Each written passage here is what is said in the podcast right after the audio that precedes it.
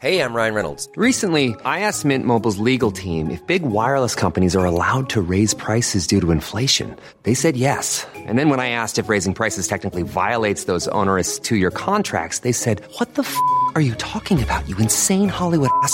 F- So to recap, we're cutting the price of Mint Unlimited from $30 a month to just $15 a month. Give it a try at mintmobile.com slash switch. $45 upfront for three months plus taxes and fees. Promo rate for new customers for limited time. Unlimited more than 40 gigabytes per month. Slows. Full terms at mintmobile.com. Ever catch yourself eating the same flavorless dinner three days in a row? Dreaming of something better? Well, HelloFresh is your guilt-free dream come true, baby. It's me, Keke Palmer. Let's wake up those taste buds with hot, juicy pecan-crusted chicken or garlic butter shrimp scampi. Mm. Hello Fresh. Stop dreaming of all the delicious possibilities and dig in at HelloFresh.com. Let's get this dinner party started.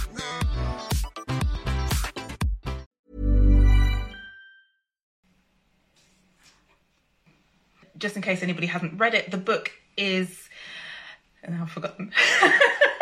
the book is Mistakes Were Made, uh, but Not by Me, by Tavris and Aronson. And it's all about cognitive dissonance and self justification.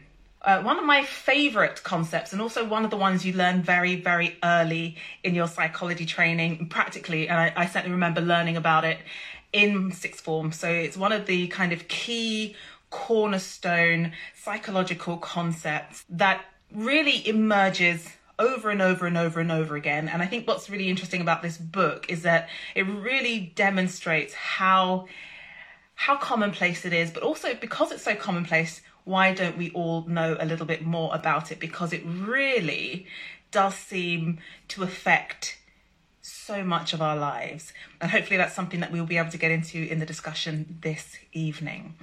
And so I only got a couple of questions in, so do feel free to drop your questions in. Otherwise, it will just be me lecturing at you. So, just so that you don't get bored or feel fatigued from hearing my voice drone on about things that I think are interesting, um, and I don't want to miss anything that you guys might uh, have questions about.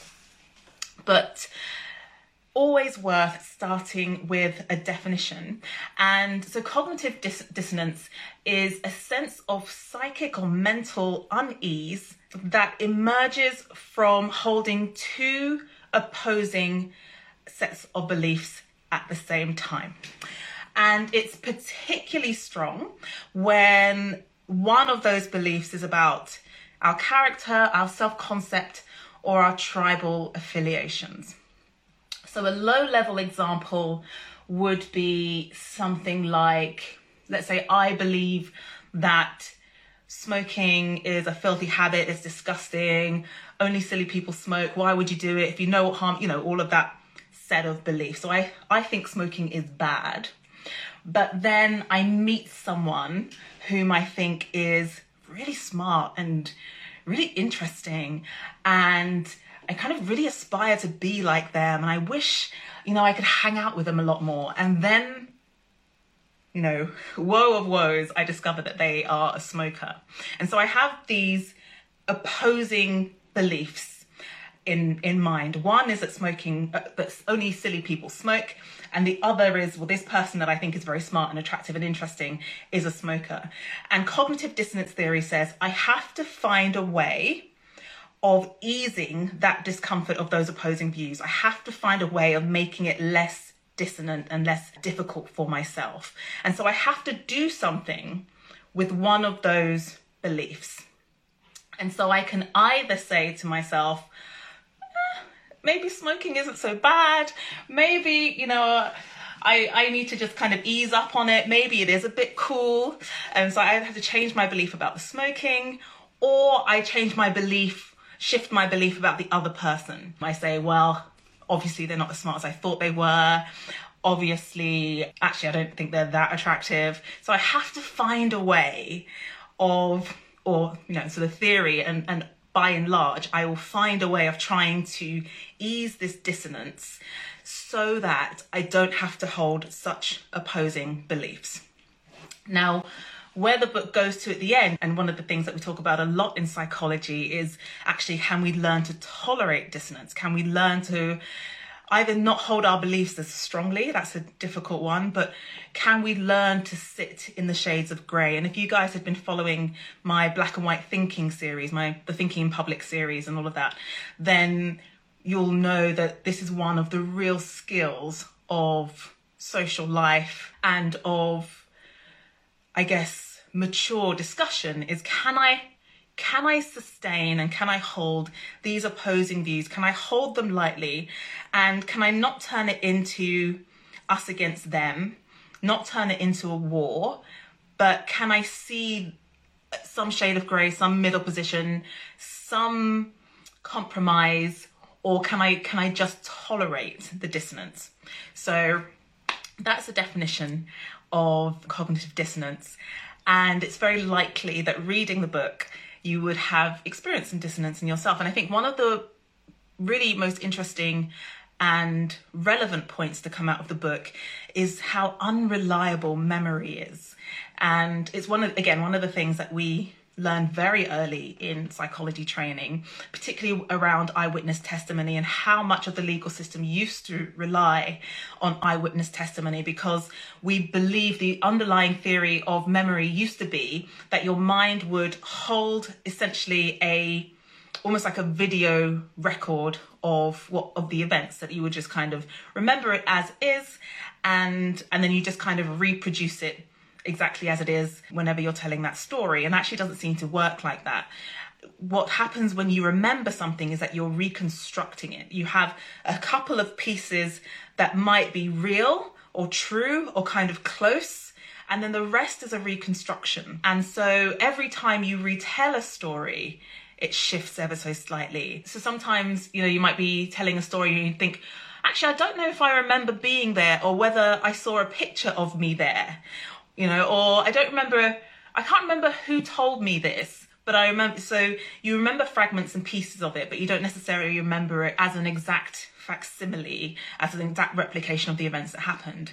And one of the the big classic studies in eyewitness testimony was one in which, and I think they talk about it in the book, is where you can actually influence someone's estimation of the speed of a a vehicle crash, a, vehicle collision, by changing the words. So, what the researchers did was to take different groups of people and they showed them a video of a road traffic accident. And with one group, they said, What could you estimate what speed the vehicles were traveling when they collided? And then with the other group, they said, could you tell me or estimate what speed the vehicles were traveling when they crashed? And just this, just this shift in word, saying crashed instead of collided, gave the sense that it was a much higher speed that than, than they'd seen. So the people who heard who heard the word crash made much higher estimations than the people who heard the word collide. And then what they showed, so this is Loftus and this is literally going back 20 years. Palmer and Loftus, I think. Then what they did was they were able to implant false memories of things that were on the video. So they would say, and and how much glass was there in in the crash, or where did it fall? And people would say, oh yeah, there was this much glass, or the, it was the um, the left side window smashed, and actually no glass is smashed. There there hadn't been a problem, or there hadn't been any broken glass. So they were able to implant these false memories, and that really shook psychology. It was a really landmark study in psychology because it really demonstrated how unreliable our memories were. And it meant that convictions that had been perhaps based a lot on the strength of an eyewitness testimony were now very, very questionable. And it wasn't, it's no longer seen as a kind of very strong piece of, of evidence in order to convict. So those are really important things to remember because because quite often we can feel very confident of our memories. And and what happens a lot in therapy is that people will say well i'm not sure how you know if it's exactly true. And that's a relevant point. And often actually what we're thinking about in therapy is the emotional resonance. You know we don't need to know exactly pinpoint 100% what happened we but what tends to be more accurate is the emotional resonance. That's what we tend to deal with rather than trying to get you to absolutely accurately recreate the past or the scenario, or the situation, or, or the question. So, one of the other things that I thought was very, very important was this difference between error and responsibility. So we quite often think we don't like to make mistakes and we don't like to be found out if we do make a mistake. I think they raised a very interesting difference right at the end between the American schooling system and the Japanese schooling system where it came to learning about maths. And what they said was in the Japanese classroom, a little boy was struggling with an equation or a problem for about 40 minutes. And he was just gently encouraged. And if he made a mistake, it was fine. And then he eventually got there and his whole his whole class cheered him. You know, everyone was supporting him, and it was understood that mistakes were simply part of the process. They were necessary, absolutely required in order for him to to get the to get the answer. That it's just part of the process. Whereas they said that in the American schooling system, because so much is about testing, that the idea of making mistake becomes very, very threatening and very worrying. And again, also, I guess because it's a very individualistic society, as is the UK, that there is a huge amount of shame in making a mistake and getting something wrong. And it's not seen as part of the problem, it's seen as a sign that you're not cut out for it. You're not you just don't have the capacity for this particular thing. And that can make the difference between persisting, continuing with something until you get it, and quitting. And, and that makes a huge difference with any kind of aspect of success, right? That one of the things that came up quite recently, and I put in my book, was a study which found not only is uh, failing part of success. It is a prerequisite for success. It's absolutely necessary. You have to fail before you succeed. And so the idea that we feel so anxious and shamed by anything that looks like failure actually gets in the way of our opportunities to succeed. So a very slight segue, but thinking about that difference between error and responsibility so that if we can move away from seeing error or, or mistakes as something to be ashamed of and more something to either learn from or something that we then have the opportunity to demonstrate responsibility for, then it becomes something mu- much less threatening, much less frightening, and much less something that we will then have to try to defend against through self justification and and trying, you know, kind of doubling down on our position. So that was something else.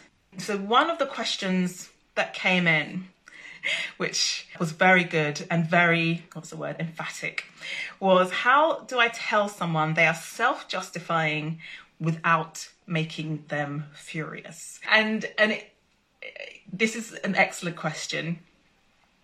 So let's start from the position of when someone is self justifying and they're experiencing um, cognitive dissonance, particularly where it p- pertains to their sense of self, their self concept, or their tribal affiliation, the very there is a very high risk that they will fall into this black and white position, right? So, uh, which is a very highly defended position. So that's your opening. That should be your opening assumption, is that if someone, if I can see that someone is self justifying, it's likely that they feel a part of their self concept or their self esteem is under threat and they are going to be very likely or have a quite high tendency to defend themselves. And what that means is that they're much more likely to perceive any disagreement as an attack which will then make them defend themselves even more. So let's take an example. So, so let's say that I am sitting down with an MP who has just voted not to extend free school meals during the summer to children during a pandemic right? So we can imagine the scenario, which is that, let's say I'm the MP, um, and I say, so belief number one, I am a kind, compassionate, thoughtful person. I'm a, I'm a good parent um, and I care about children. So that's my belief number one. Belief number two, the dissonant belief, is hunger is bad or children are vulnerable, children should be protected. However, I know that I voted against extending free school meals. So now I have these dissonant positions in my mind. And like where I started out with the beliefs about smoking and, and meeting this attractive smoker, I need to find a way to ease that dissonance. And so, what's unlikely is that I'm, I'm unlikely to say, actually, I'm not a very good person, or I'm not a very compassionate person, or I'm not very kind. You know, that's going to be a threat to my self concept, my self esteem, and we're very, very highly motivated to protect our self esteem. So that's not really an option. For some people, it's an option. Some people will kind of dismiss themselves, but for most people, that's not the option. So I have to do something with this belief. I have to do something with hunger is bad, children should be protected, da da da da da. And so what I might say is something like hunger isn't that bad, or the extent of the problem is being over exaggerated, or well, the other guys didn't do anything about it either, so it's not my, you know, who's really at fault here. Or it was worse when the other guys were in charge, so, you know, don't blame me. Or, or feckless parents. Um, I might say, well, it's not my problem, it's the parents' problem. So, all of these things would be my attempt to ease the dissonance that I was experiencing. It'd be a, a way of holding on to my self esteem, my self concept, whilst seeing that I behaved in a way that, that, that seemed to go against that. So we've laid out our, our scenario. How would I, going back to the question, how do you tell someone that they're self justifying without making them furious? And remembering your opening assumption, which is if someone is self justifying, then it means they're likely to feel very at threat, under attack, or defensive. And so it does not help to lead with a criticism or attack. It doesn't help to shout, hurl abuse, criticize, be angry, because that will just force that person right right back into their fortress and really motivate them to justify themselves even more so it, it just it's it's absolutely no man's land it's, it will not work so criticism doesn't work, lecturing doesn't work. What is much more effective is to lead with empathy. And so let's say someone says, well, when I, my parents had nothing when I was a kid and I never went hungry. I might say,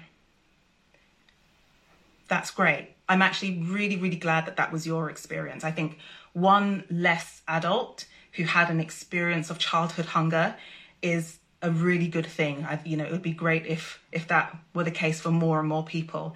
And you were clearly very, very fortunate to have the parents that you had and or the situation that you were in. I, I wonder though whether alongside your recollections of your own experience, I wonder whether you can also hold in mind the possibility that not everyone or not all children are as lucky as you were. Right?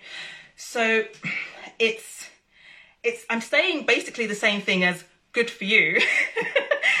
you know, but in a way that is actually empathetic to their position, understanding what they're saying, and, and being genuinely curious about where they are in their thinking. So my position becomes one of, well, I understand my mind and I'd like to understand yours better. And what that tends to do is to bring down their defenses. It brings down or reduces the likelihood that they're going to kind of, you know, put their shields up and be ready to fight me. Because what I've said is, you know, I've made that first step across no man's land, right? I've said, not here, I'm not here to fight. You know, I'm coming over in peace. I just want to know what's going on in your mind. And then that opens up the space for thinking. When we're defended, it's like the space for thinking completely closes. But when we feel understood, then the space for thinking opens up. So, how to tell someone they're just self-justifying without making them furious. Don't tell them. Um, so, so manage your tone. Don't go into a position of moral superiority. That's not going to help. Approach with empathy. Try to be genuinely curiously, genuinely curious. Like hone your own curiosity and ask questions. Right? Just just tell me what you think. What's going on? What's that all about? And then hopefully, and usually, their defenses come down. All right. So I'm going to go back to one of your questions. In a Russian school, one is shamed in a collectivist way for lowering the common score of the class. Oof. I don't know if that's better or worse. Hmm. Well, I mean, shame in any, you know, shame is an unhelpful emotion. Shame is it's an evolved emotion, by which I mean shame doesn't seem to be associated with any one particular culture. It seems to be general ac- across cultures, whether that's industrial cultures or more agricultural or traditional cultures.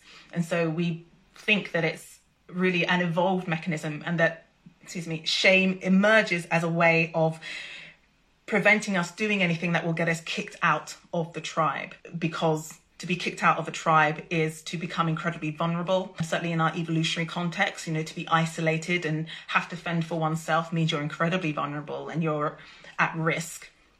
And so shame evolved as a mechanism to help us avoid doing things that would either get us kicked out and or punished. And what they find in uh, cross-cultural studies is that if you get people to imagine different intens- intensities of shameful action. So, how ashamed would you feel if you stole some bread from your na- neighbor versus how ashamed would you feel if you kissed your neighbor's partner?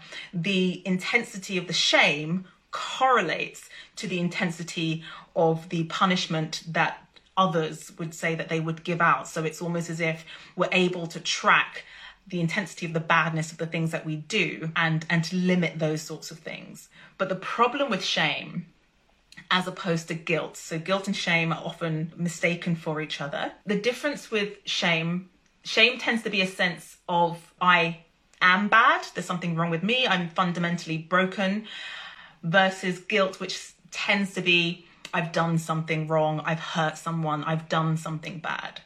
And so guilt leads more to reparation. I've done something bad. What can I do to fix it? Whereas shame tends to lead to withdrawal. I am bad. I'm worthless. I shouldn't be here. I'm not good enough to be here. Let me just remove myself from this situation. So shame as a as a teaching technique would not recommend. Um, shame tends to sit with people for a very, very long time. And so much of the work that we do in therapy is trying to get people to relinquish the unfair burden of shame. The other thing that I've highlighted is the importance of staying open to feedback. And I say this because it's it's certainly one of the teaching tools. So, one of the most um, galling things about training to be a psychologist is group supervisions during your training. And what happens is that you present a, a session word for word. You have to just put it all down. And often, you know, when you've said something and you know you said something really dumb. or just like really clumsy or just wrong or you know there's been a not very good uh, response but usually that goes away and those thoughts stay in your head but in training basically everyone gets the opportunity to talk to you about the stupid thing you just said for years.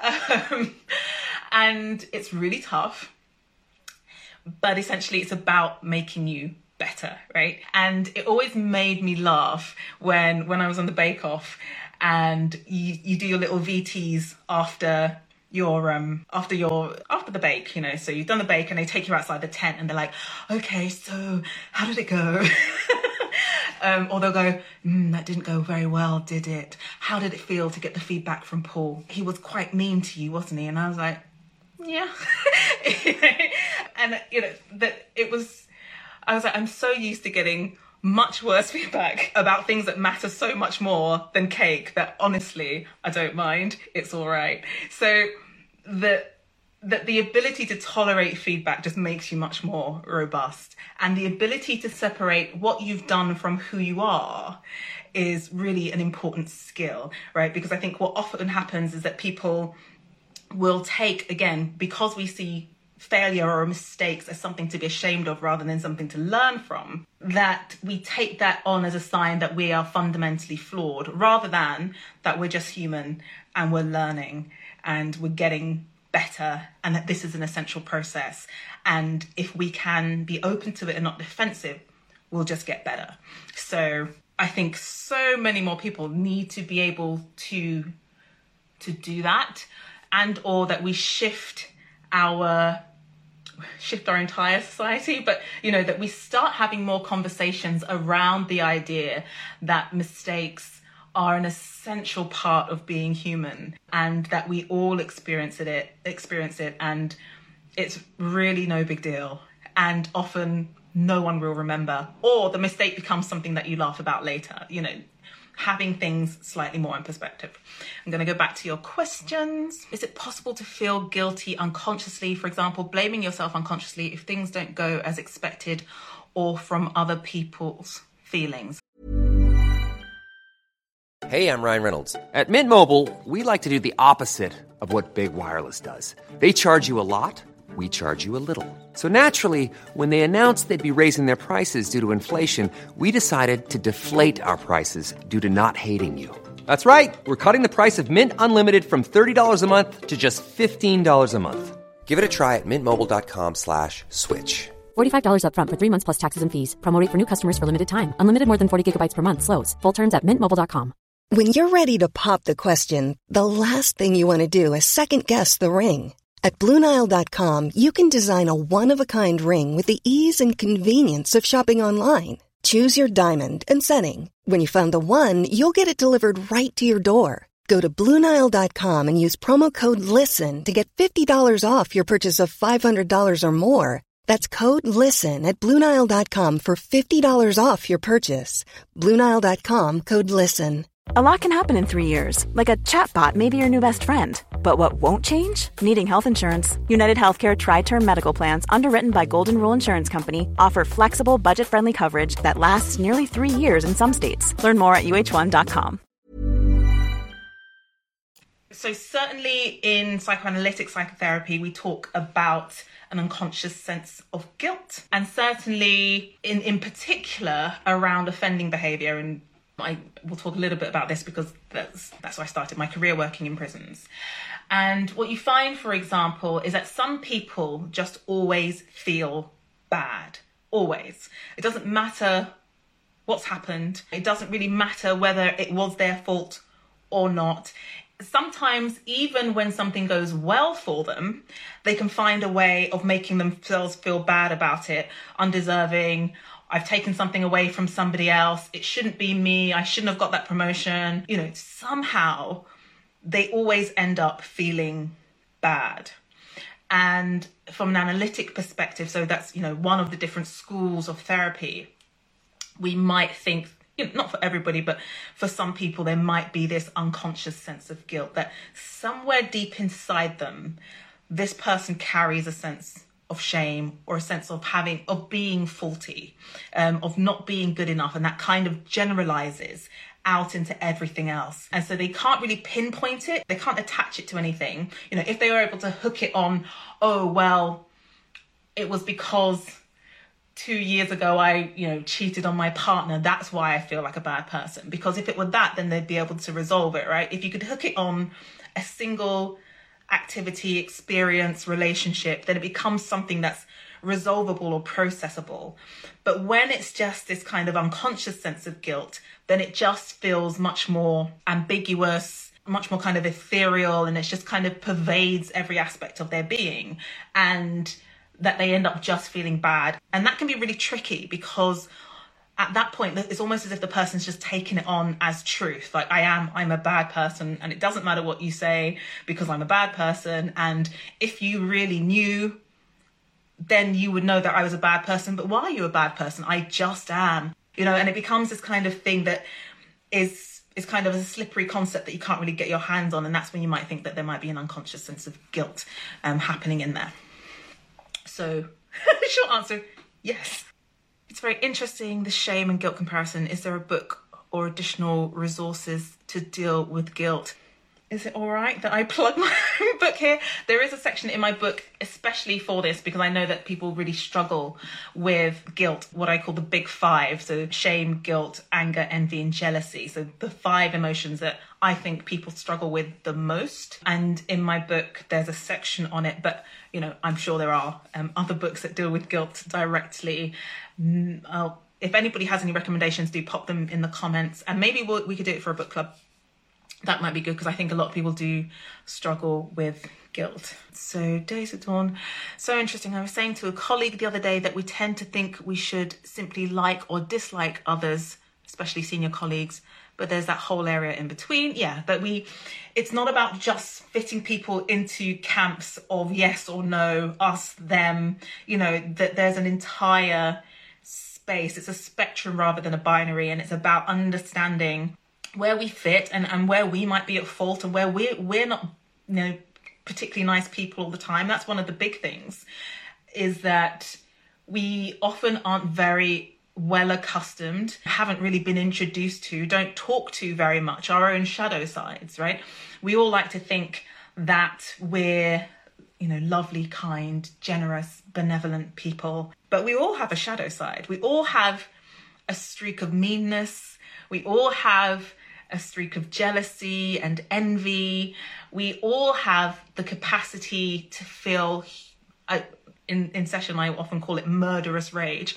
Do you feel like you'd like to kill her? You know, like, and, and it's there and, and it's fine. And it's, it's much better if you can think about it and talk about it because in that sense, if you can process it, if you can acknowledge it, and if you can integrate it, then you don't have to cut it off and deny it, and it doesn't then emerge somewhere else in in being in being mean to people or in self-justification or in some other way.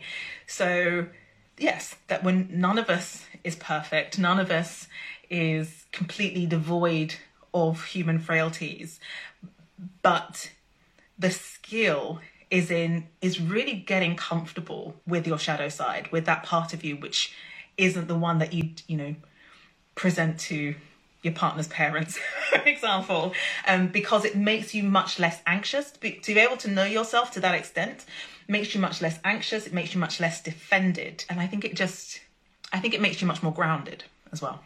I feel like that applies to what you said about receiving criticism that doesn't define you. That generalized sense of shame or guilt is sometimes a fault of some sort of abuse in their past. What if they don't realize their connection? Yes, and I think that's absolutely true and and they often won't realize the connection because quite often what happens with children who have been abused or people who've experienced extensive abuse in the past particularly where it's come from people that you should have been able to trust or people who should have been able to protect you is again in a sense that kind of cognitive dissonance where this person i love i you know should be here to protect me but this is the person that's hurting me. And how does a child resolve that? Either they say this person can't be trusted, they're dangerous, I need to stay away from them, they are a bad person. But if you're the only, if they're the only person there to protect you, if they're the only one that you have to rely on, that's an impossible position. And so the resolution often for for children who have experienced abuse, people who've had very abusive experiences from people who should have been protecting them, is to say, "Oh, I must have deserved it. It must be me. I must have started it. I must have provoked it. I must have brought it out in them. You know, they they're they are nice until I arrived. They like everybody else. They only dislike me, so it must be me. And so it's the resolution of that dissonance, in a sense, which can lead to this internalized sense of guilt. So yeah, I think you're absolutely right there. Okay. You need to be so self-aware to do that though. Yes, you do. you absolutely do. I don't I don't underestimate it and also it's not very pleasant to get acquainted with your shadow side. I think was it Oh, it was in response to the fear uh, question that I put in my stories um, a week or so ago, where I said, if it wasn't for fear, what would you do? And one person said, I would address my internalized racism. And that, you know, it's not a comfortable thing to do. It's not pleasant. It's not easy. It's very confronting. It's very, very threatening. And so, with all of these very difficult, unpleasant corners of our psyches, it feels much easier to avoid it and just look over here. Let's not, you know, it, it's that meme where like everything's on fire and I'm just looking over here at something else completely. But what that does, the the result of that is that we are always living slightly disconnected from yourself because there's always a part of you that you're trying to hide, either from either from other people or from yourself. So no, it's it's it's really horrible. So yeah. All right. What else did I want to say? So, the quote that I thought was really good and, and, really something to remember we are capable of believing things which we know to be untrue, and then, when finally proved wrong, impudently twisting the facts to prove we were right. And, and it's just worth knowing that that's a human capacity. And if you leave with nothing but that, that's a really good place to start. You know, we have the capacity to believe things that we know are untrue. Humans are not rational. The idea that humans are rational, logical beings is just wrong it's not true we're driven to defend our self-concept and and we're hugely driven by unconscious and emotional processes so the idea that you can just live life with this very calm you know, cool prefrontal cortex way of being is wishful thinking. And so the more that you can get on board with the idea that you're likely to behave in irrational ways, particularly where there's a high threat or high emotion, is great because then at least you can give yourself a tiny little bit of breathing space between the immediate response or the, the immediate trigger or event and your response. It's one of the reasons I think I did a podcast that came out this week, the Fitness Unfiltered podcast, and they said one of the questions was, do you think it's possible to have a reasonable discussion on social media? Do you like like a proper debate? And I just don't. And I think partly it's because of the immediacy, because when you're having a good faith debate, you need time to mull things over. You need time to clarify your own thinking, clarify and make sure you understand what the other person's thinking and doing. You need time to kind of not be in a defense position, but actually be in a position to collaborate. But what what platforms like Twitter do is say, here's a really powerful emotion, here's someone just shouting, and you have the capability to respond immediately, and your immediate response is likely to be one that is defensive and or emotionally driven. And emotions are important, but they're not a tremendous basis on which to make decisions all the time. It, you know, good decisions are a synergy between emotion and reason. But much of Twitter, for example, is mostly just emotion. So it's, yeah, it's it's work. So I experienced my own train of thought trigger an anxious response. Okay, a fight or flight scenario within myself. How can I avoid falling into this without knowing what thoughts can trigger it? This is where I think it's important to talk it out with someone because often we we don't have objectivity on our own thoughts. So whether that is with a friend, whether that is with a therapist, whether that is someone someone who whom you trust and has an opportunity to offer a different perspective and maybe you talk through what you were thinking. I thought this, I thought this, I was thinking this, I was thinking this and then I felt this. And then that person might say, "Oh okay, well, maybe this." And they can offer you suggestions and then it becomes a negotiation and an exploration of what was going on when you were thinking those things. I'm not and, and, this might just be my personal position, but I'm not convinced we can do that sort of sticky stuff completely on our own because our risk is we we kind of delude ourselves into thinking that we know ourselves like perfectly well and most of us don't and then the risk is that we end up in rumination where we're just thinking over and over the same things but without any outside light getting in so I would talk it through with somebody else. All right, yeah, so people become more certain they are right about something they just did if they can't undo it. A really interesting fact, and actually one that can almost be beneficial in some circumstances. So, for example, you know, let's say you've been with someone for a couple of years and everything's working out well, but you're like, I don't know, shall we stay together or shall we separate or, you know, shall we get married or shall we leave it like this? And what they found is that once once the person has proposed, then it's almost as if they just feel better, right? You've made that decision, you've eliminated eliminated the other options, and therefore you just you you self justify in effect. You're like, well, I've made that decision now.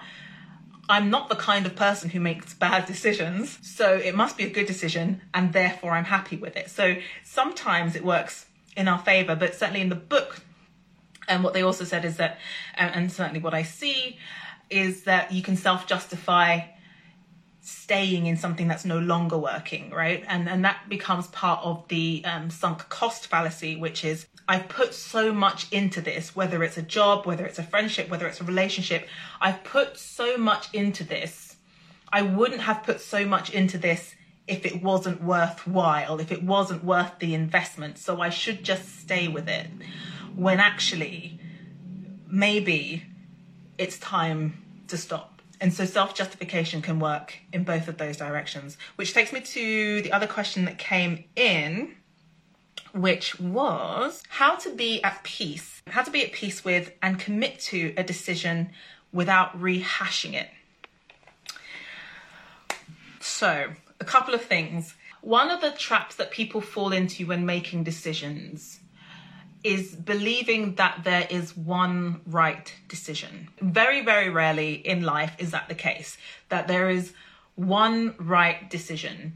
When you're making decisions, A, decisions need to be a synergy between your reason and your emotion because emotion is what gives our, our decisions meaning, value, and purpose. If you don't input emotion, if you don't connect with this feels good for me, this makes sense for me, this feels right, then your decisions, whether good or bad, feel valueless and you can't ever really be satisfied with them, right?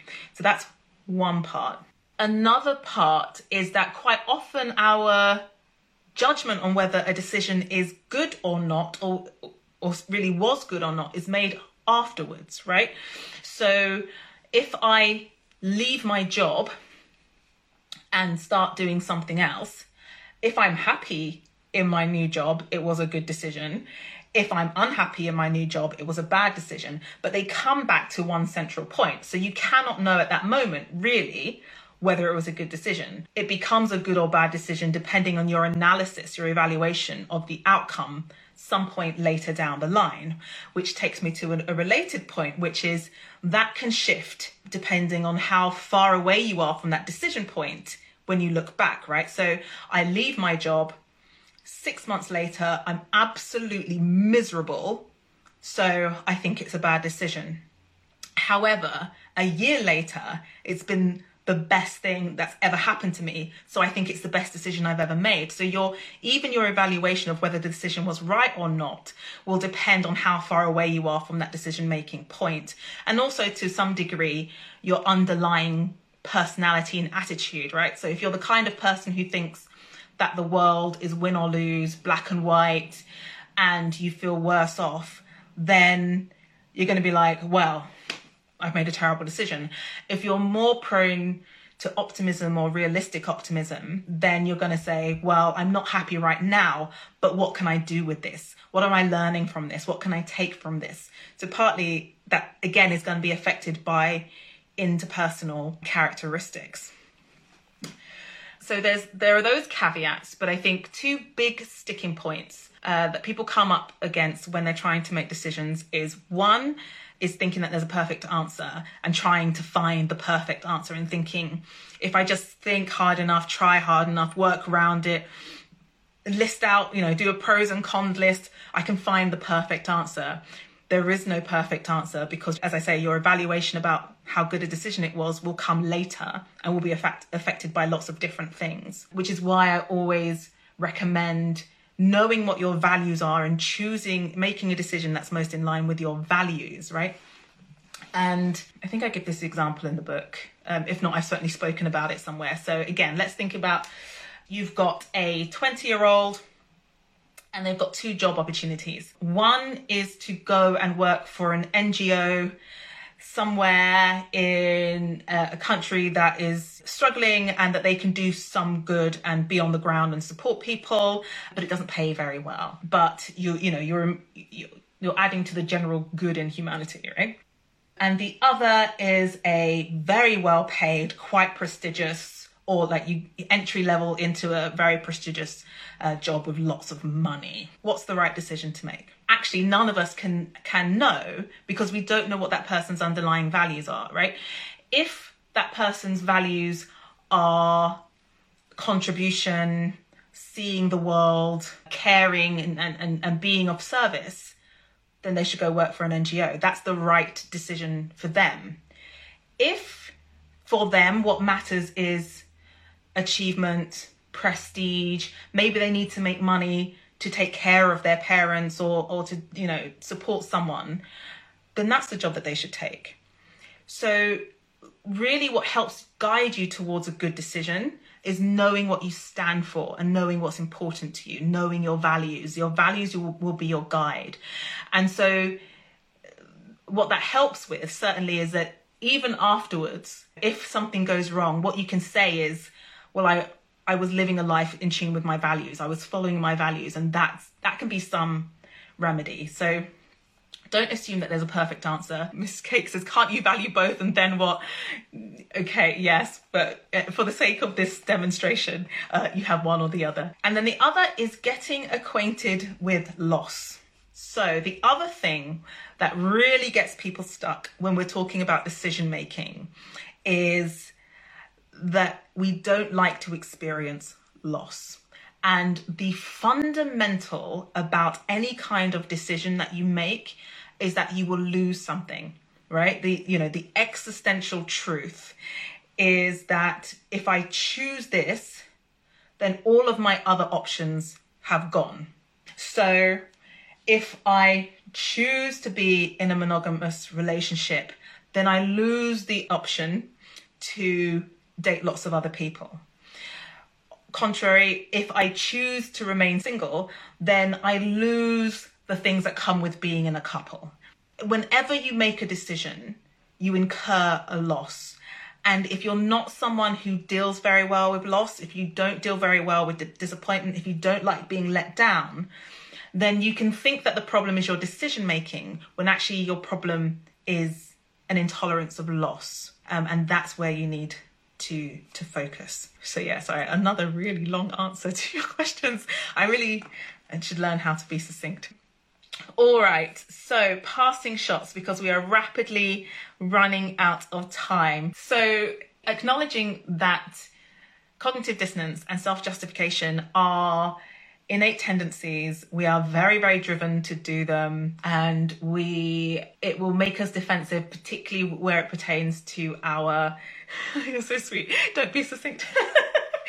Um particularly where it pertains to our self concept or our self esteem, that we will be very driven to self justify. How do we start to pull ourselves out of this pit of self justification? The things, they, they list a few things at the end of the book. The ones that I, I think I would really want to highlight are learning to tolerate dissonance. And that really does come back to the black and white thinking series that I did, which is you need to learn to love that that place in the middle, the shades of grey. Get comfy with grey, everybody.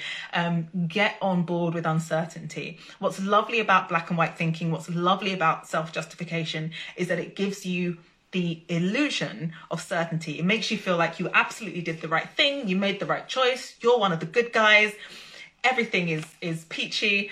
But what it takes you away from is the uncertainty and the capacity to think about other options, right? So if we go back to the MP example, if I am just saying, I'm right, you're wrong, the problem is the parents, my parents were, you know, were had difficult means and I we were fine. It shuts down my ability to think that maybe other people have had different experiences from me, which shuts out the possibility to empathize with those people. So learning to tolerate dissonance and shades of grey understanding that it's not disloyal to disagree. Um, I think this one really, really stood out to me because it comes up a lot in therapy, which is we don't want to say that we were hurt by people, particularly this comes up a lot with family. I don't want to say that, I don't know, my mum isn't a very nice person because that would be disloyal. It's not disloyal to state facts it's not disloyal to say how you feel and it's not disloyal to disagree because one of the things that allows self-justification to continue and, and again we can see it in the in the MP vote is is when people don't disagree. You know so we saw five conservative MPs who were like oh, I kind of disagree. And and that's seen as disloyalty. It's like, no, you're allowed to disagree. We're allowed to have different opinions. And it's about our ability to tolerate um, people having different opinions.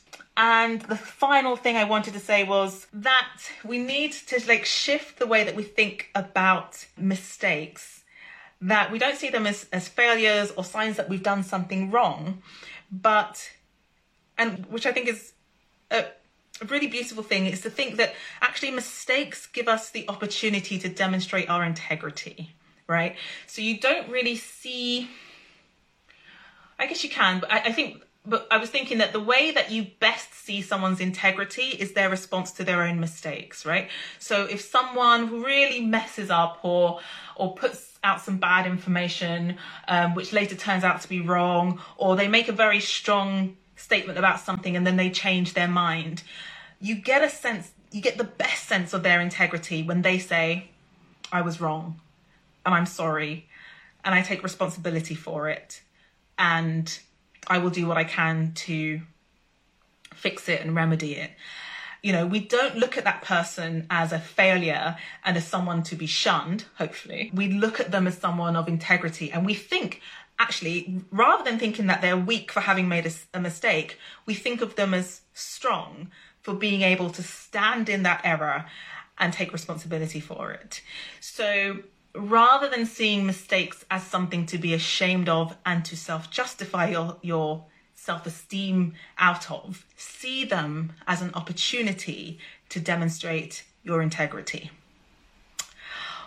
All right, team, that is more than enough for a Tuesday evening. Thank you very much. I will post tomorrow's uh, next month's book tomorrow, although I already have chosen what it is, and it's going to be the book is called Fear Less by Dr. Pippa Grange. Um, and this really picks up on the conversation we were having a little while ago about um, fear and the things that you guys would do if you felt less fearful. I, I guess I was really touched and surprised and moved by the things that you wanted to do. And I would very much like to see if we can help shift some of those fears for you.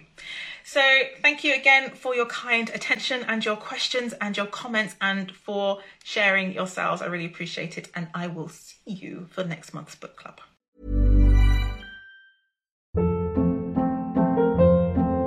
Hold up. What was that? Boring. No flavor. That was as bad as those leftovers you ate all week. Keke Palmer here, and it's time to say hello to something fresh and guilt-free. Hello Fresh. Jazz up dinner with pecan-crusted chicken or garlic butter shrimp scampi. Now that's music to my mouth. Hello Fresh. Let's get this dinner party started. Discover all the delicious possibilities at hellofresh.com. Planning for your next trip? Elevate your travel style with Quince. Quince has all the jet setting essentials you'll want for your next getaway, like European linen, premium luggage options, buttery soft Italian leather bags, and so much more. And is all priced at 50 to 80% less than similar brands. Plus, Quince only works with factories that use safe and ethical manufacturing practices.